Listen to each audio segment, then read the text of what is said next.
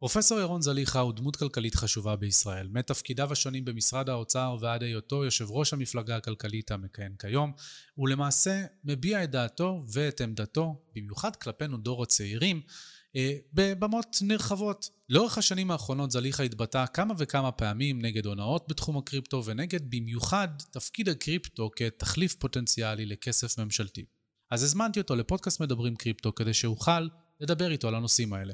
על התפקיד של ביטקוין ומטבעות דיגיטליים בזירת התשלומים ובזירת הרזרבות למול בנקים מרכזיים וכיצד, אם בכלל, לשמש כמשמעת למדיניות המוניטרית שבין היתר פוגעת בנו הצעירים ומעבירה בין אם בשוגג ובין אם בזדון את ההון למי שכבר מחזיק בהון על פני מי שאין לו. דיברנו גם על הרגולציה בישראל, דיברנו על ההתפתחויות הטכנולוגיות שמביאה את הטכנולוגיות הבלוקצ'יין מעבר לתשלומים ורזרבה, והייתה שיחה פשוט מרתקת. אם אתם נהנים מהתכנים שלנו כאן בקריפטו ג'אנגל, נשמח לראות אתכם מדרגים אותנו באפליקציות השונות כדי שנוכל להגיע לכמה שיותר אנשים והם משתפים את זה. בנוסף, אני רוצה להזכיר ששום דבר שזליכה ואני אומרים לא יכול ולא צריך לשמש כהמלצה לפעולה או כייעוץ השקעות, אלא אתם פועלים באחריותכם הבלעדית. ועכשיו, קבלו את ירון.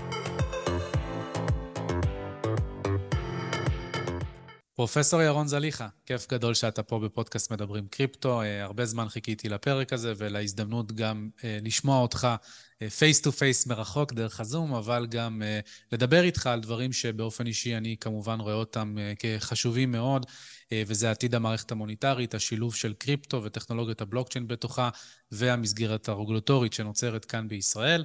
אה, אז אני אשמח ברשותך אה, לקפוץ ישר פנימה, ושמעתי אותך באחד מהפודקאסטים אומר, מתאר מה זה כסף, מה התפקיד שלו בכלכלה וכדומה.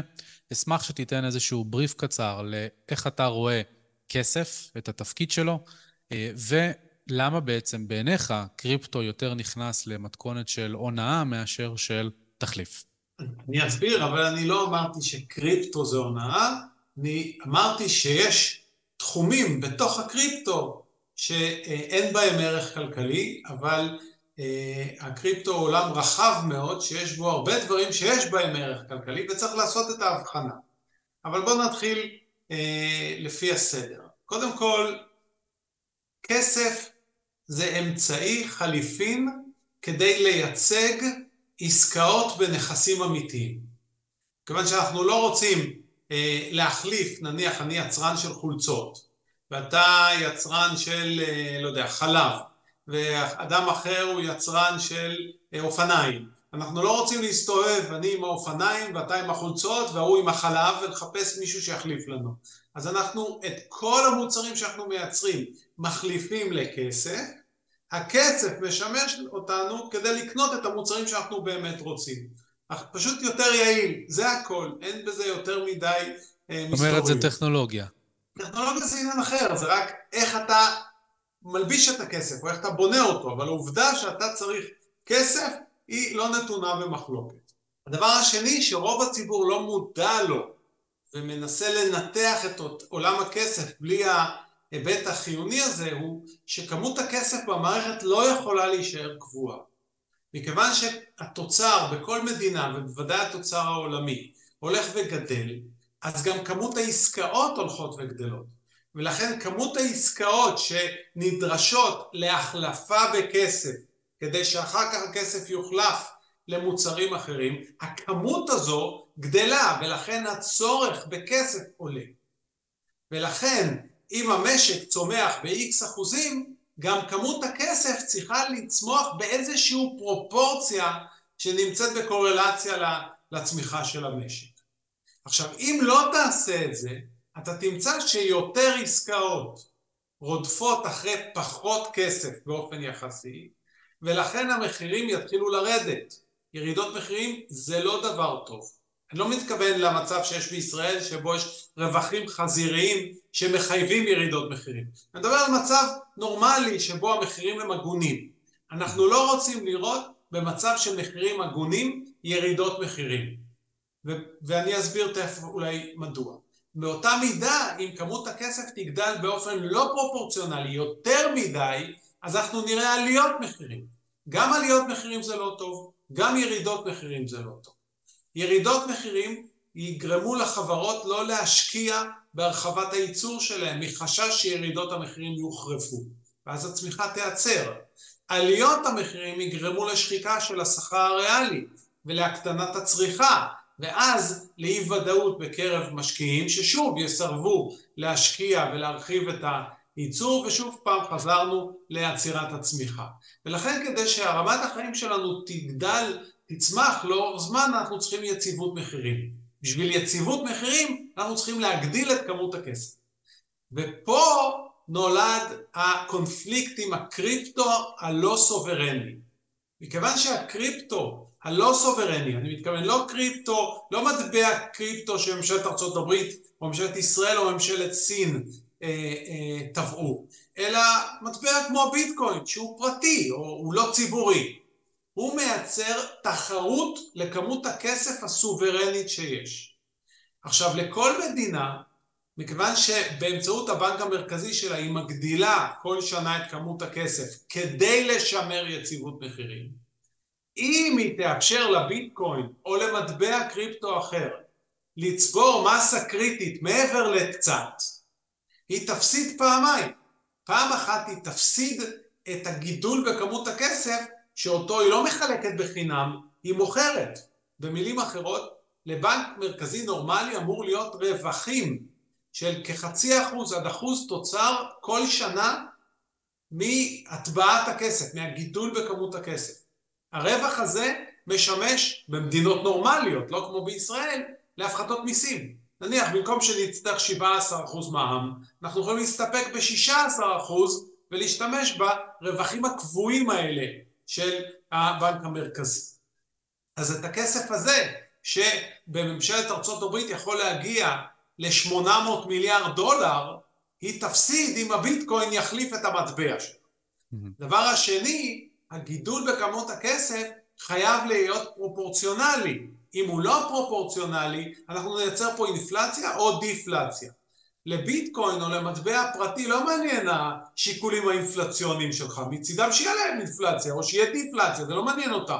הם רוצים להרוויח או קהילה שיש לה אינטרסים כאלה ואחרים שהם לא האינטרסים המדינתיים. ולכן המדינות לא יכולות להרשות לעצמן שמטבעות אה, שהם לא סוברנים יהפכו להיות הלך יציג משמעותי בעולם הכספים שלהם. זה לא אומר שהעולם לא הולך לשם, זה לא אומר שממשלת ארה"ב לא תרצה להחליף את השטרות של mm-hmm. העולם של המאה ה-20 וה-19 במטבעות דיגיטליים שיש להם מעקב ואפשר uh, להילחם טוב יותר בהלבנות הון ואפשר לעשות כל מיני דברים שישרתו אותם אבל הם לא ירצו לאבד את השליטה על כמות הכסף שגדלה כן. וקטנה. אני... ולכן אמרתי שאלה שחושבים שהביטקוין יתפוס את מקומו של הדולר או את מקומו של השקל לצורך העניין, חיים באשליות. מכיוון שהערך של המטבע נובע מהכוח של המדינה ומהצרכים שמקודם ציינתי. כן, אז קודם כל, כמובן, אה, אה, למען הסר הספק, אני מביא לפודקאסט הזה הרבה מאוד אנשים שחושבים אחרת ממני, כדי שבאמת נוכל לקיים את הדיון הזה וללמוד אחד מהשני. אבל אני רוצה גם קצת לאתגר אותך. בסופו של דבר, אתה אה, באמת מוכר בתור מי שמנסה להילחם כמה שיותר במונופולים ובקרטלים ששולטים לנו בכלכלה. והפלא ופלא, פרופסור ירון זליכה בא ומעודד כאן את הקרטל הכי גדול, וזה קרטל המערכת הבנקאית. כי הרי בסופו של דבר, אה, אתה יודע ככל הנראה כמוני, שרוב הכסף בעולם הוא לא כסף שנוצר במטבעות של הבנק המרכזי, אלא כסף שהוא נוצר כחוב בתוך המערכת הבנקאית ובהתוויית הפיקוח על הבנקים ומדיניות הבנקים המרכזיים, בין אם זה בקביעת הריבית, ההרחבות הכמתיות וכדומה. אז בסופו של דבר, כשאנחנו מתארים פה את הצורך בהגדלת כמות הכסף, אנחנו לא מתארים פה צורך להגדלת כמות הכסף לטובת הגדלת כמות העסקאות שמתבצעות במשק וכתוצאה הפעילות הכלכלית, אלא אנחנו מדברים כאן על צורך להמשיך לקיים את בועת החוב שנוצרה, יש לומר במובן מסוים פונזי, שכן הכמות הכסף שחייבת להיווצר כל פעם מוכרחה להיות גדולה יותר מתשלומי הקרן והריבית, שכן אם כסף הוא חוב שנוצר במערכת הבנקאית, אז אני תמיד חייב לייצר יותר כסף מאשר הקרן והריבית שאני צריך לשלם בחזרה. עכשיו, כשאנחנו מסתכלים על מדיניות הבנקים המרכזיים לאורך השנים, על אחת כמה וכמה, ב-40 ומשהו... אתה קובע פה, סליחה שאני אעצור אותך, אתה קובע פה שורה של קביעות שאני לא מסכים להן. אז okay. אוקיי. אני, אני אקשיב לך עד הסוף, אבל אני חושש שאני... אין בעיה. אאבד שליטה אם אני לא ארשום עכשיו את כל מה שאמרת שאני לא מסכים לו. אז, אז אתה יכול להתחיל כבר בלהגיב לזה, ואז אני אמשיך. אוקיי. Okay. אתה מבלבל בין שתי סוגיות. סוגיה ראשונה, מי שולט על כמות הכסף? ומה שאני טוען זה שהממשלה, באמצעות הבנק המרכזי שלה, חייבת לשלוט על כמות הכסף, אחרת ייווצרו פה לחצים מקרו-כלכליים שישביתו את הצמיחה. זה נכון אצלנו, זה נכון בכל מדינה אחרת בעולם. זו שאלה אחת. אני לא שמעתי בקרב מה שאמרת משהו שמערער על התובנה הזו. עניין שני, שאמרת מהו, מהי המערכת שבאמצעותה יגדל כמות הכסף. once הממשלה באמצעות הבנק המרכזי, נניח, החליטו שכמות הכסף תגדל בעשרה אחוזים מהצרכים המקרו-כלכליים שלהם, מי תהיה המערכת שבאמצעותה יגדל כמות הכסף? ופה אני מסכים איתך. המערכת הבנקאית היא מערכת לא תחרותית, בוודאי בישראל, שגורמת לכך שחלק מהתועלות הכלכליות של הצמיחה עוברות דרכה בצורה לא יעילה. אז אין לנו ויכוח, אתה לא תמצא אותי מגן על המערכת הבנקאית. אבל בין זה ובין מה שמתבקש מכך, קרי הגדלת התחרותיות והכנסת מוסדות פיננסיים נוספים, לרבות, לרבות כלים נוספים. זה בהחלט דבר שתמצא בי שותף נאמן, ואני גם מדבר על זה הרבה כן. מאוד שנים לגופו של עניין.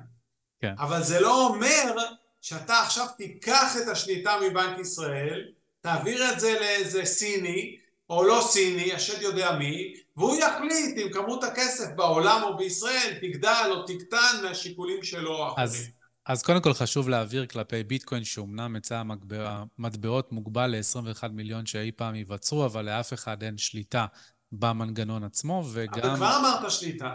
אם הוא מוגבל ל-21 מיליון, אז הוא מוגבל. נכון, במדיניות... אז מישהו אחר אבל אני מסביר לך שכמות הכסף במערכת חייבת לגדול. אני, לא אבל אני אחדד. אני, רגע, אני נמצא רגע, איתך, אבל... שנייה. עוד משפט, עוד משפט, בן. אוקיי. יתר על כן, לאורך השנים היא לא גדלה באופן אה, קבוע. זאת אומרת, יש שנים שבהם להפך, אתה צריך לצמצם את כמות הכסף משיקולים מקרו-כלכליים, ויש שנים שאתה צריך להגדיל, לפעמים אתה צריך להגדיל יותר, לפעמים אתה צריך להגדיל פחות, לפעמים אתה צריך לצמצם. זה מכשיר שהוא חיוני לניהול מדיניות כלכלית. אני לא יכול להיות תלוי באיזה סיני שעכשיו אומר לי, סליחה, אנחנו קבענו שיש 21 מיליארד מטבעות וזהו, תלך מפה. אני לא מצמצם ולא מגדיל ולא שום דבר. אז קודם כל אתה מסתכל על זה קצת אה, דיכוטומית, זאת אומרת, אה, זה שיש את הפרופוננטס שמקדמים את ביטקוין ורוצים שהוא ישאף ויהיה גדול יותר וישמש לעסקאות יומיומיות וכדומה, זה יפה, זה מצוין, זה לא אומר בהכרח שכולם חושבים שביטקוין הולך להיות אה, אה, הכסף היחיד שחי ומחליף לחלוטין את הדולר. לא, אני נתתי כמוך... נתתי רק דוגמה, נתתי רק דוגמה. כן, לא, בוא. זה יכול להיות ביטקוין 2, 3, 5. בטח. אני כן כמוך חושב שגמישות בהיצע הכסף היא חשובה ושיש תפקיד למטבעות ממשלתיים במערכת הזאת. אני חושב שהמערכת הזאת, אבל איבדה כל משמעת אפשרית, אה, ומה שהיה לנו בעידנים של הצמדה לזהב, נוצר לך כסף פיזי מוחשי שהיווה אלטרנטיבה, שאפשרה לך ולי, אנשים פרטיים, אינדיבידואלים, עצמאיים, להחזיק את ההון אצלנו, מבלי שהוא יהיה חשוף לשיקולים של אנשים שאנחנו יכולים לשייך להם כמובן טעויות גם, או שאנחנו יכולים לשייך להם מדיניות בשחיקת כוח הקנייה של הכסף על פני זמן, וכתוצאה אנשים היו בוחרים לברוח לזהב כשהם חוו את הריצות אל הבנקים, כשהם חוו את ההיפר-אינפלציה, כשהם חוו את הקשיים הכלכליים המוניטריים, והם רצו משהו לברוח אליו. ביטקוין הוא האלטרנטיבה המודרנית. אבל גם היום יש משהו לברוח אליו, קוראים לו נדל"ן. נדל"ן... דברים אחרים גם. אבל נדל"ן הוא לא בריחה. אתה לא פותר את הבעיה הזאת. לא נכון. כשעברת לביטקוין, אתה רוצה לעבור לביטקוין, לא פותר את הבעיה שאנשים יוכלו לברוח לנכס ריאלי כלשהו. אבל נדל"ן אתה לא יכול לקחת איתך כשאתה טס... כשאתה טס עכשיו לרומא, בדיוק חזרתי מסוף שבוע ברומא, ויש שם כספומטים בכל פינה, אתה לא יכול לקחת את הנדלן שלך איתך, אתה גם קשה לך מאוד לקחת את הזהב שלך איתה, איתך, ולמצוא שוק נזיל שיאפשר לך להשתמש בו שם ככסף. אותו דבר לפליטים שברחו מוונצואלה ומאוקראינה. יש כאן use case שמשמש, ויש אנשים שיכולים להגיד שה-use case הוא קטן יותר, יש אנשים שיגידו שהוא גדול יותר. אני באופן אישי חושב שהתפקיד של ביטקוין באופן ספציפי ב-ecosystem המוניטרי הוא כמשמעת לבנקים מרכזיים, וכדי למנוע מהם להמשיך לנקוט במדיניות שמאוד תואמת, אגב, את האג'נדה שלך, כי אחד מהמוטיבים החוזרים אה, שלך זה שאנחנו הצעירים פראיירים. הדור שלי אה, אה, בעצם שוחקים אותנו, הורגים אותנו, לוקחים לנו את הכסף, ואנחנו...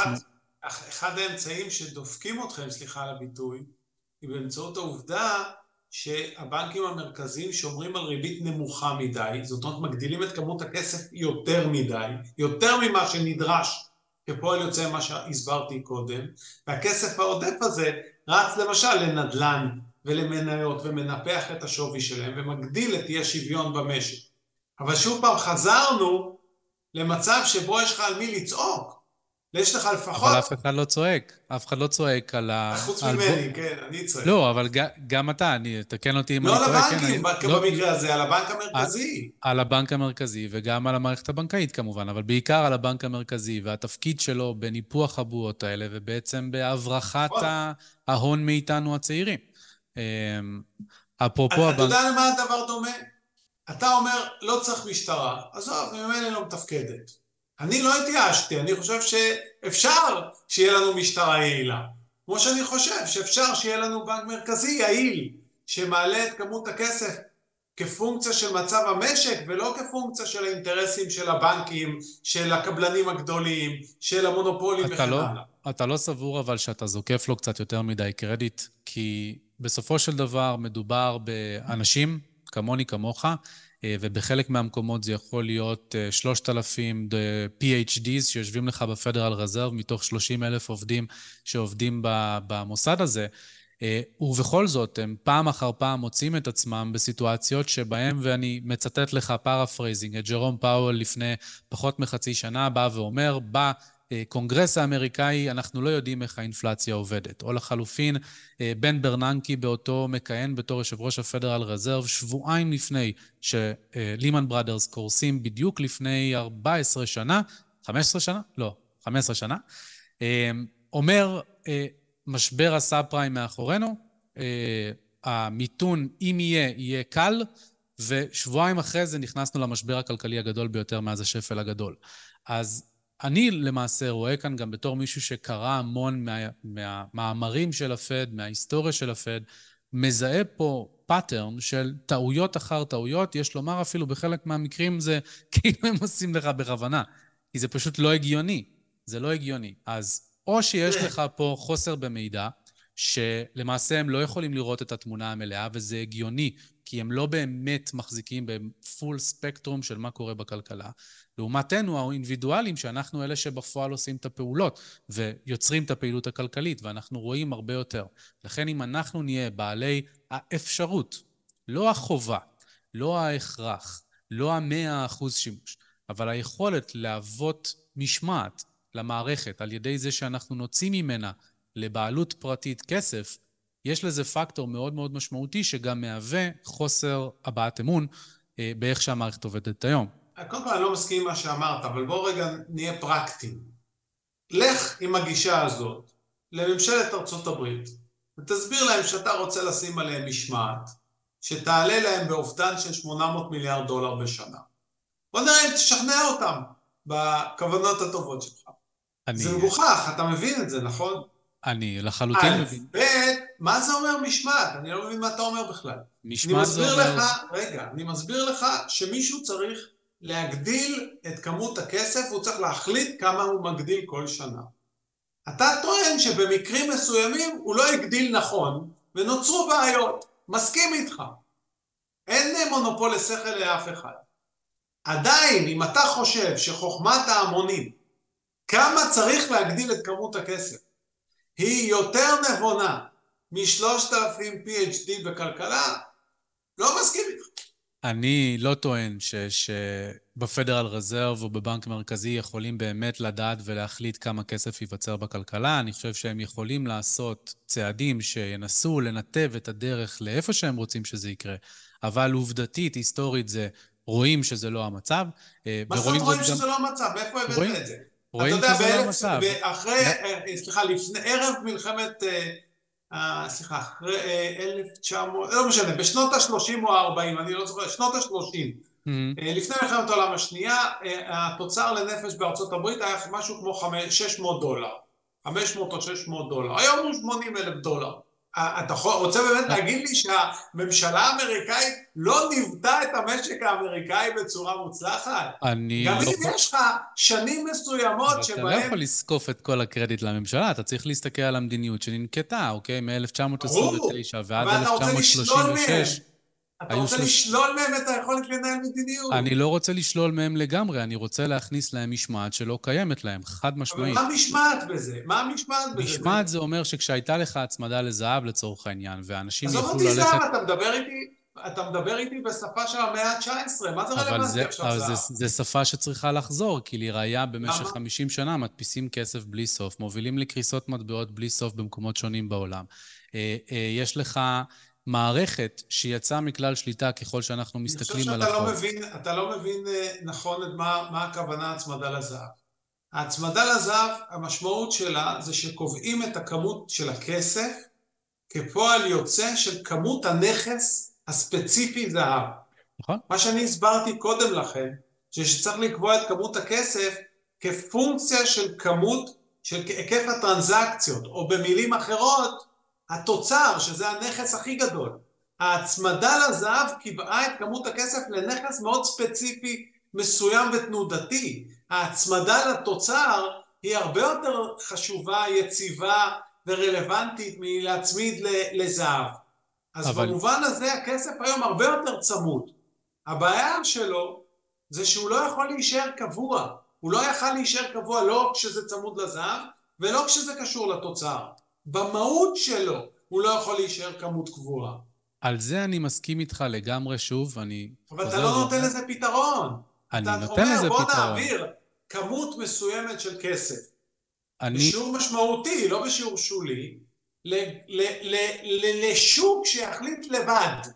מה הכמות. אני חושב שזה מה שיהיה נכון יותר, אני חושב שזה מה שיחזיר ערך לכסף. אתה חושב שבשוק הזה גם לא יהיו אינטרסנטים ולא יהיו ספקולנטים? חד משמעית שיהיו, ואולי זה יחזיר גם קצת מונח שנקרא אקאונטביליות, קצת אחריות לשגרה, אולי יעזור לשלב חינוך פיננסי בשלבים מוקדמים יותר של מערכת החינוך. זה תמיד חשוב. אמ, אבל אה, בוא נגיד את זה ככה, לא ציפיתי להסכים, אבל כן רציתי לקיים את הדיון הזה. אני באופן אישי חושב שהמערכת המוניטרית היום אה, לא בנויה באופן שמיטיב כל המשתמשים בה. זה כנראה לב הוויכוח. זה כנראה לב הוויכוח.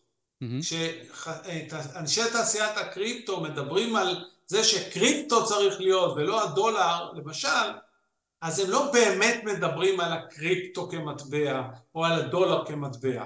הם מדברים, סליחה על הביטוי, כמו אנרכיסטים. לא הממשלה צריכה לקבוע כמה כסף יהיה במערכת.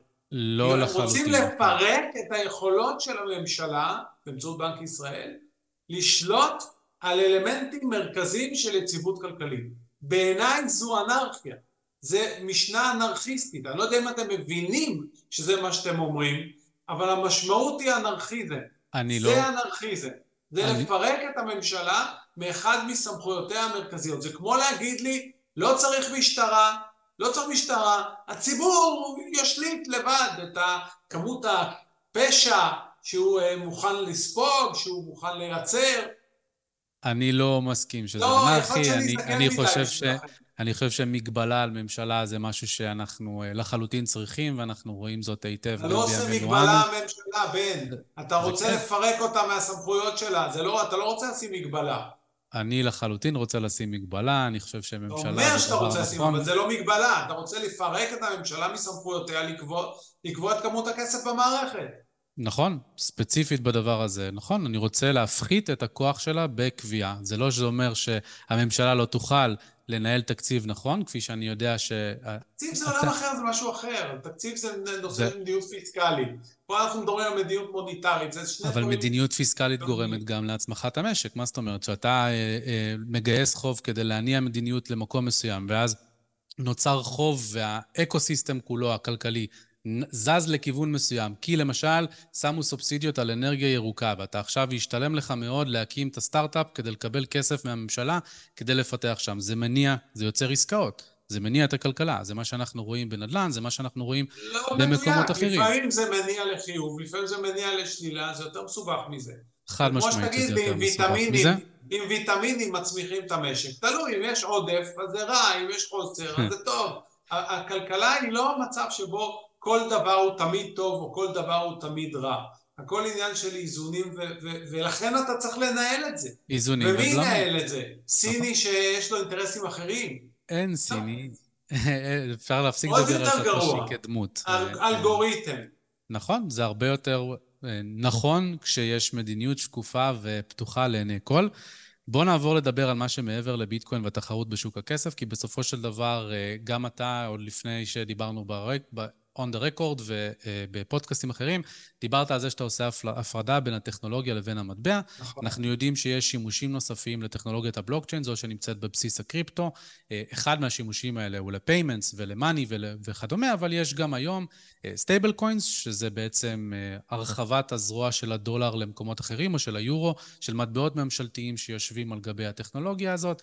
יש היום כבר דוגמאות לנדל"ן שמונפק בצורה הזאת, כלומר להנפיק נכס דיגיטלי שמייצג את הנכס הריאלי המוחשי שיושב בקרקע, כנ"ל לזהב ולמתכות אחרות ולנכסים אחרים, וגם אה, מנכ"ל בלק רוק בעצמו, לארי פינק, אמר לפני פחות מחצי שנה בכנס, שהוא מאמין וסבור שבעצם טכנולוגיית הבלוקצ'יין הולכת להיות מהפכנית בעולם של ניירות ערך, ולמעשה כל מה שאנחנו מכירים היום כנייר ערך יונפק על גבי הבלוקצ'יין. אז יש כאן ציר. הציר הזה נע בין המבוזר לריכוזי, בין הטכנולוגיה הפתוחה, כמו איתריום או רשתות בלוקצ'יין אחרות, לבין הטכנולוגיה הסגורה, אה, שתיבנה בארכיטקטורה של המערכת הפיננסית כפי שאנחנו מכירים אותה היום, ובליווי הממשלה. איך אתה רואה בעצם את ההתפתחויות של אה, משהו מעבר לכסף בעצם, ואת התפקיד שלו בכלכלה? קודם כל, אני חושב שחלק נכבד מהדברים שאמרת היו קיימים גם בעולם הישן, בצורה פחות יעילה. למשל, ההצמדה של נייר לנכס בסיס, בלי שהוא בעלים של הנכס הבסיס, או בלי שהוא הנכס הבסיס בעצמו, קיים גם בעולם הישן. אבל הטכנולוגיה החדשה הזו מאפשרת לעשות את זה בצורה יותר יעילה, ולהפיץ את זה יותר מהר, ואפילו גם לחשוב על סוגים של נכסים שקודם לכן היה יותר קשה לעשות אותם. כך שההבדל הוא לא הבדל, אה, הבדל של שחור או לבן, אלא הבדל של איכות. איזשהו אה, אה, ברצף של איכות. אה, ונכון גם שהטכנולוגיה מזמינה בעצם המון יזמים לחשוב על דברים שלא חשבו עליהם קודם. וזה עוד יתרון.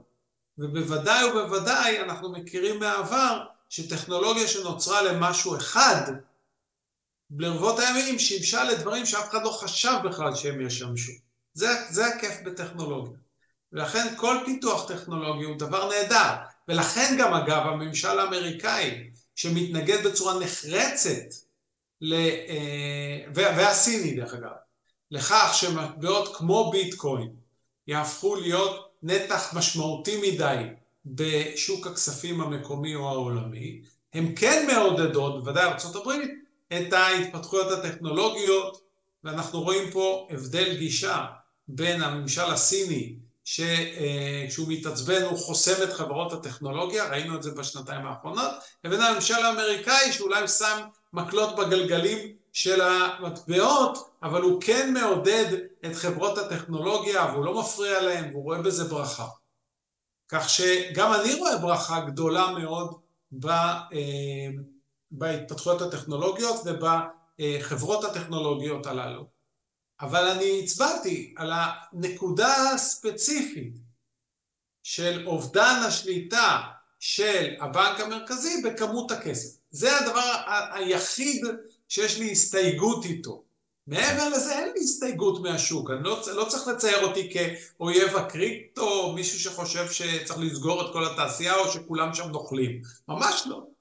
כן. וזה לא, מביא אותי. לדבר השלישי, שבטכנולוגיה חדשה הרבה פעמים הרגולציה מפגרת, והיא לא מתאימה את הכללים של הרגולציה מהעולם הישן לעולם החדש. לפעמים ההתאמה הזו היא ברמה שחוסמת, היא לא משחררת מספיק, ואז היא חוסמת את הצמיחה של החברות, ולפעמים היא לא מגנה מספיק על הצרכנים, היא נותנת הגנות שיותר רלוונטיות לעולם הישן. וזה מקנה אתגרים מאוד גדולים לרגולציה להתקדם בקצב של העולם העסקי. ואני מקווה שבממשלה מקדישים מספיק משאבים גם כדי לגייס יועצים, גם כדי להכשיר את האנשים שלהם, מקומות שמכשירים, אני מבין שגם אצלך מכשירים אנשים מתחומים שונים בממשל וזה חשוב מאוד. אני מקווה שהם יבינו שזה לא משהו שהם יכולים להתעלם ממנו, לעצום עיניים ובואו שעוד עשר שנים נשבור את הראש, אלא להתפתח יחד עם התעשייה וכמה שיותר קרוב אליה, כדי להבין יותר טוב איך להגמיש את הרגולציה מצד אחד כדי לא לחסום את ההתפתחויות, ומהצד השני איך לשמור על הצרכנים או, המשק... או ציבור המשקיעים שאין לו את היכולת לעשות את הקפיצת אה, מדרגה המחשבתית הזו כל כך מהר.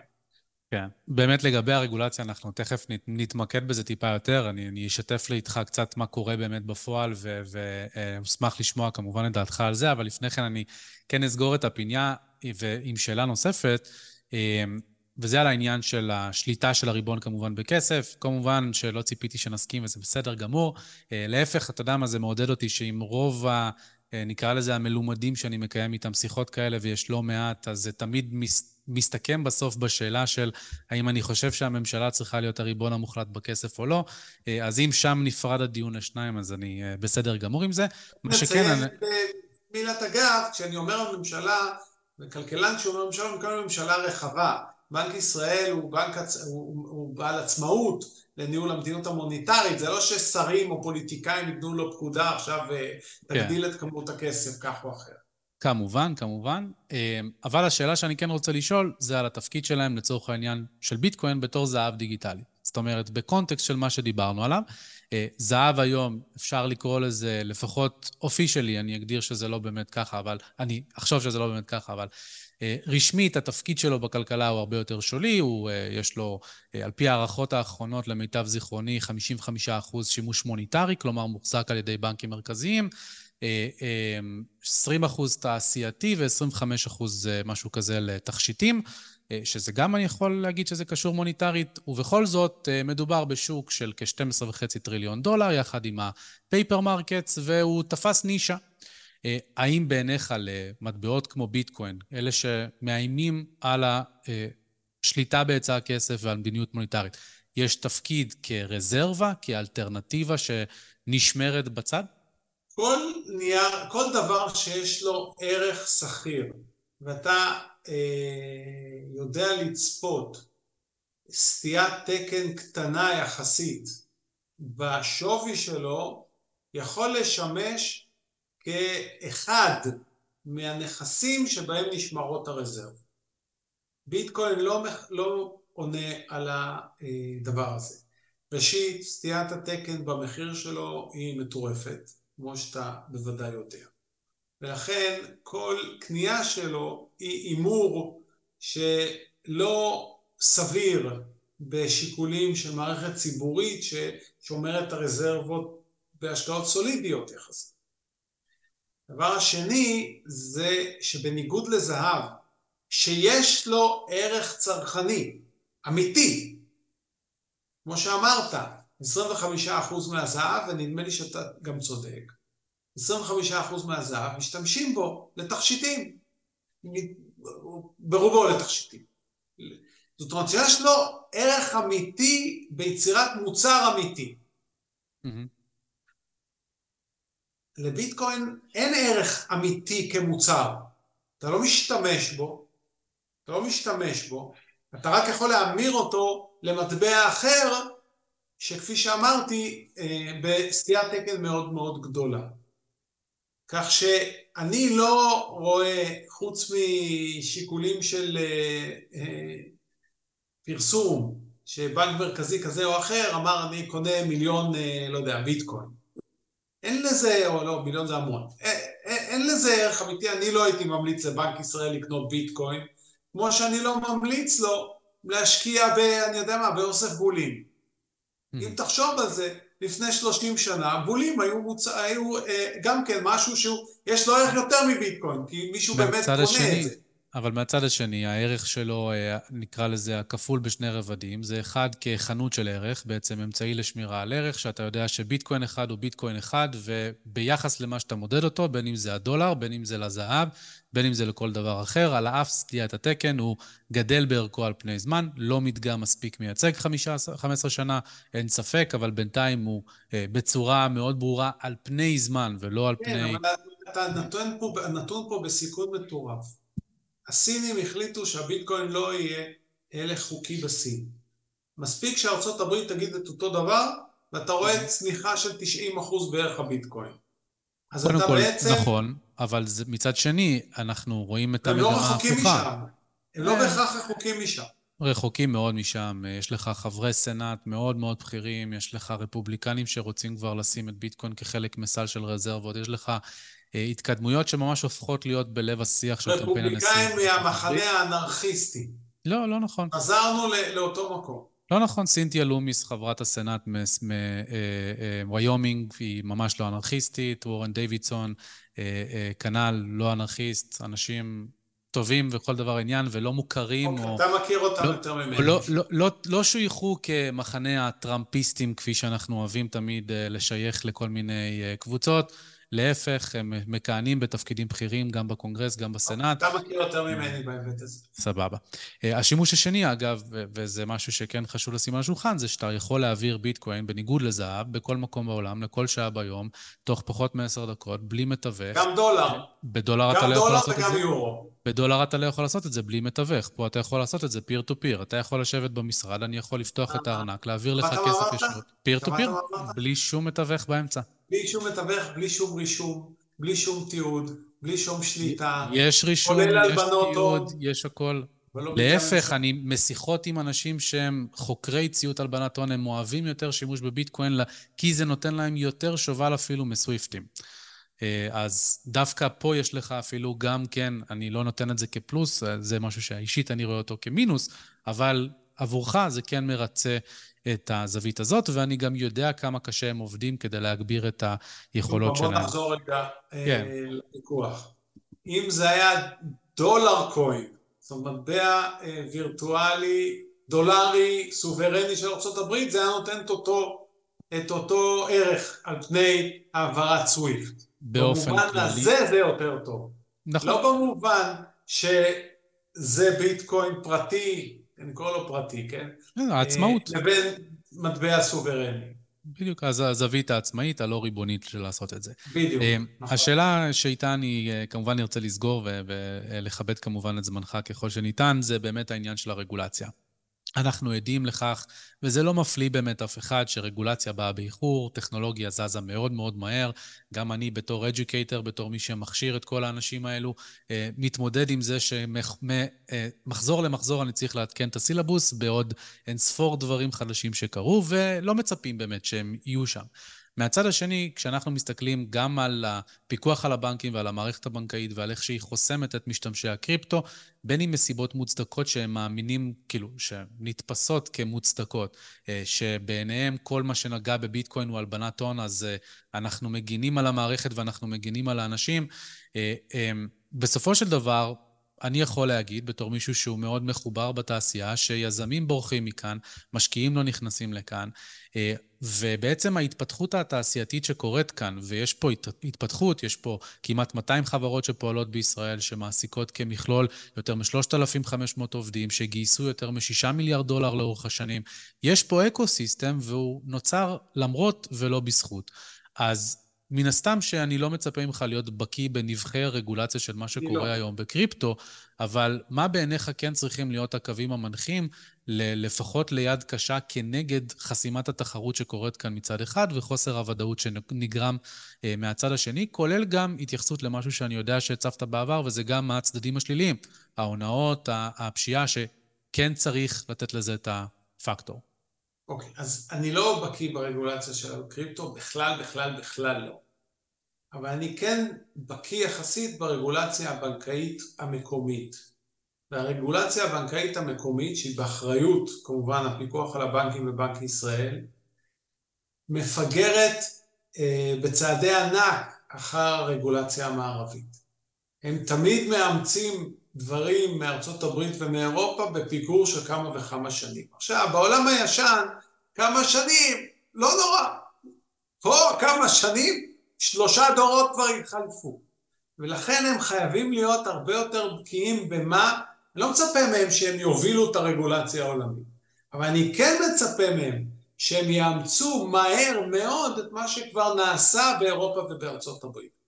במובן הזה, follow me נראה לי אסטרטגיה מספיק טובה, ואנחנו צריכים אולי אה, לאמץ אה, אה, רגולציות אמריקאיות ואירופאיות בצורה הרבה יותר מהירה, אולי, אולי אפילו לדרוש מבנק ישראל שהם יידרשו לתת תשובה והתייחסות קונקרטית לכל רגולציה חדשה אמריקאית אירופאית בתוך חודש, חודשיים, כי התעשייה הזאת עובדת נורא נורא מהר, וכמו שאמרת, היא כבר גדולה בישראל. היא לא משהו שאתה יכול להתעלם, רוצה, עזוב יכול, רוצה להתעלם. ויכול להיות מאוד שזה אחד האתגרים של התעשייה. צריך לזכור שבענפים אחרים אה, השכילו לאורך השנים להפעיל לוביסטים לא במובן הפוליטי, אלא במובן המקצועי של למשל בתחומי המיסוי, להזרים לרגולטור הרלוונטי מידעים על מה קורה בעולם, לשכנע אותו להקים אה, ועדות בחינה מהירות כדי שיאמצו את ההתפתחויות בעולם ולא ישאירו אותנו מאחור. בנק ישראל לא מאוד רגיל ללחץ כזה, ויכול להיות שהתעשייה צריכה יחד עם משרד האוצר לנסות ולדחוף את בנק כן. ישראל לשם. אכן מנסה. שתי שאלות אחרונות לסיום, אה, אה, שתיהן יחסית קצרות. קודם כל, אתה כמובן אה, יושב ראש המפלגה הכלכלית, ובעוד שאני כמובן מאחל הרבה מאוד בהצלחה, אני מאוד חשוב לי, וכך גם לקהל הבוחרים הפוטנציאליים שלך, לשמוע מה תהיה מדיניות המפלגה כלפי קריפטו. אז אם תוכל ככה לתת לזה איזושהי התייחסות. מה זה קריפטו? אם אתה מדבר על התעשייה באופן כללי, אני חושב שזו תעשייה שמביאה אותנו לקדמת הטכנולוגיה והיא צריכה להתפתח ובטח לא להסיר לה, אה, לשים לה מוקשים אה, אה, או מקלות בגלגלים. אני כן חושב שאנחנו לא צריכים להיות הראשונים בנושא הרגולציה, אבל אם יש רגולציה מקלה בארצות הברית ובאירופה, אנחנו צריכים לאמץ אותה כמה שיותר מהר, אבל אני מתנגד נחרצות למטבע קריפטו משמעותי לא סוברני. מצוין. השאלה האחרונה זה שראיתי איזושהי כותרת, וכמובן שלא לקחתי אותה ברצינות, אבל אמרתי, אני אשאל אותך, האם אתה מועמד להיות נגיד בנק ישראל? אני לא אענה לך לשאלה אה, לגופו של עניין, אבל אני אענה לך כך, אני לא מעוניין בתפקיד נגיד בנק ישראל, ומי שצריך לדעת את זה יודע. מדהים. תודה רבה, ירון זליקה. זליכה, סליחה. תודה רבה.